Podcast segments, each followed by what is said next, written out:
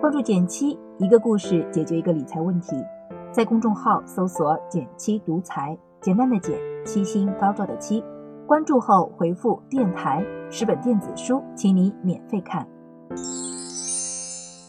最近不时有听众留言提问：阿里上市了，要不要买点呢？这是不是个能赚回剁手钱的投资机会呢？让我们从普通人而非专业投资者的角度聊一聊。上周。阿里巴巴正式在港交所上市，这也是它第二次在香港上市。有些朋友可能会问了，为什么是第二次呢？其实早在2007年，阿里就已经在港交所上市了。不料之后马上就碰上了金融危机，阿里的股价也因此一路下滑。熬到了2012年，实在忍不了跌跌不休的阿里，索性选择退市，离开了港交所。到了2014年，他又重振旗鼓。转战美国纽交所上市之后的故事我们都熟悉了。此后几年，阿里美股一路上涨，今天已经成为中国市值最高的互联网公司，比 A 股市值排第一的工商银行还高。那么，既然阿里已经在美股上市了，这次为什么又要回归港股呢？要回答这个问题，首先我们得搞清楚一家公司上市的目的到底是为了什么。答案是募集资金。通过发行股票，上市公司可以获得资金用于公司经营发展。像阿里巴巴这样的大公司，不仅能赚很多钱，经营成本也是我们无法想象的。除了拓展新业务，还要在高科技领域持续投入研发，这些都需要花钱，一直领先也不容易啊。就像打仗，兵马未动，粮草先行。对公司来说，尤其是大公司，囤钱也是总没错的选择。另外，一家公司是可以在多个交易所上市筹钱的，不少我们熟悉的公司，像中石油啦、建设银行啦，都会在 A 股和港股同时上市。了解了阿里上市的大背景，你可能要问了：那么阿里的股票值得买吗？别急，我们不妨先用投资的视角，简单了解一下阿里。说起阿里巴巴，买买买的角度，你估计都觉得再熟悉不过了。平时刷淘宝购物，用支付宝结账。生活中几乎离不开，但实际上，阿里巴巴的业务远比我们想象的多。电商业务像淘宝、天猫以及生鲜品牌盒马；物流服务有菜鸟网络和蜂鸟专送；生活服务方面有外卖平台饿了么、在线旅游平台飞猪；在技术及系统基础设施方面有阿里云；在数字媒体及娱乐方面有追剧必备的优酷。卖演唱会门票的大麦，以及听音乐用的虾米，这些都属于阿里系旗下。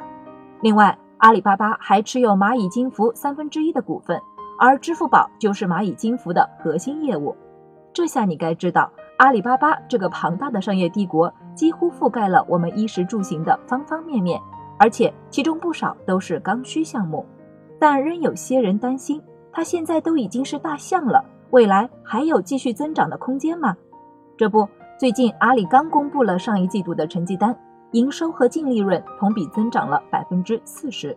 另外，今年双十一的成交额也是有目共睹，比去年增长了百分之二十六，总成交额破一千亿元的时间比去年缩短了四十分钟。这么体量庞大的公司还能保持如此高增长，简直就像是一台年终无休的印钞机。不得不承认。阿里还是很牛的。从商业角度看，比起一家公司，一个生态圈应该是它更好的注解。所以，如果你看好阿里巴巴的长期发展，不妨可以买它的股票作为长期投资。听着挺心动，但问题是，美股、港股听上去离我们普通人都有些遥远。如果真想投资，该如何参与呢？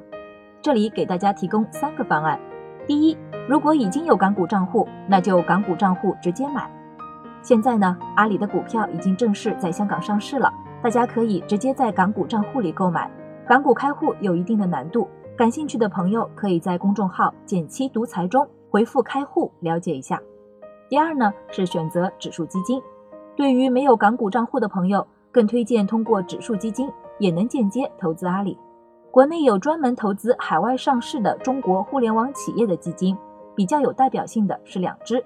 易方达中概互联五零 ETF 交银中证海外中国互联网指数。易方达中概互联五零 ETF 重仓了腾讯、阿里、百度的股票，其中阿里的占比超过百分之三十。交银中证海外中国互联网指数持股相对分散一些，阿里的占比不到百分之十。虽然这里的阿里目前还是美股的阿里巴巴，但预计都会很快纳入指数基金，我们可以重点留心一下。如果你比较看好阿里，选择易方达中概互联五零 ETF 会更好。这个呢，目前只能通过股票账户来购买。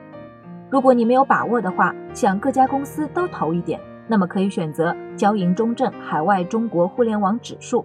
这个呢，股票账户和第三方平台都能购买。第三，暂时没纳入港股通，想用 A 股账户买，要再等等看。另外呢，内地投资港股还有一个渠道是港股通。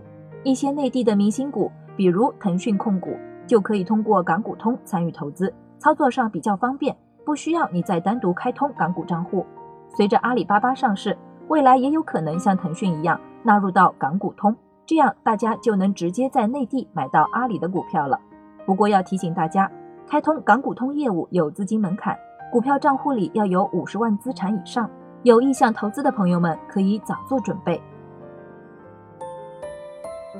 最后多说一句，节目里的投资方法仅限科普，股票投资有风险，一定要充分考虑自己的能力和情况再做决定。